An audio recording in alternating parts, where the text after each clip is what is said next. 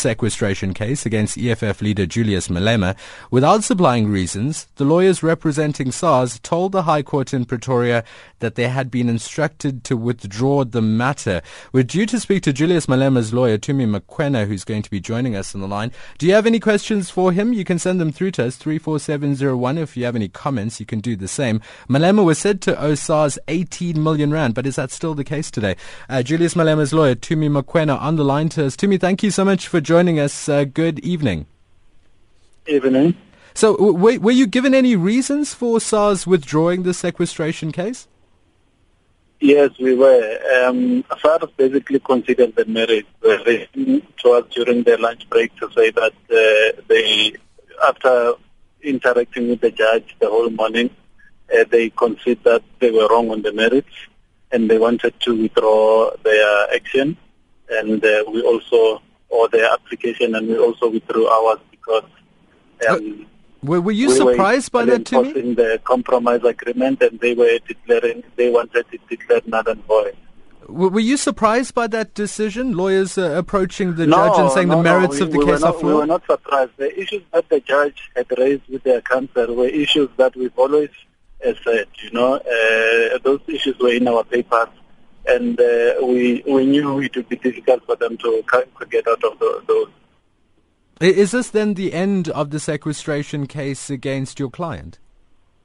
Pardon? Is this the end of the case against your client, Julius Malema? It it is the end of the matter. Um, the the, sequest- the provisional sequestration order has been discussed. How, so there is no there will not be sequestration proceedings on the same on the same sex ever again. How, how did Julius Malema react to this?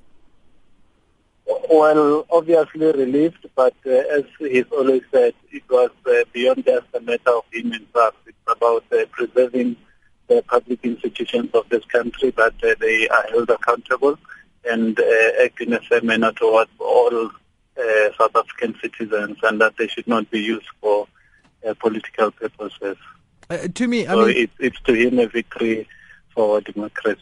Mm. Uh, to me, does this mean that he owes nothing anymore to SARS? Because the initial amounts were eighteen million. Some have been saying, well, that after a compromise deal, it would be seven million. Others online are still saying it could be something like three million. Does he owe anything to SARS today? No. Um, the the first assessment was uh, in the tune of eighteen million. And then the compromise was for seven million. Um, with SARS having collected four million already. So what he had to pay between May and, and November last year was three million, which uh, he paid by November last year. What was it that transpired in court, Tumi, that, that caused the lawyers for SARS to, to go up and withdraw the sequestration? What had happened just before then? Well, um, since around ten, eleven in the morning, um, they were presenting their case because they were the applicants.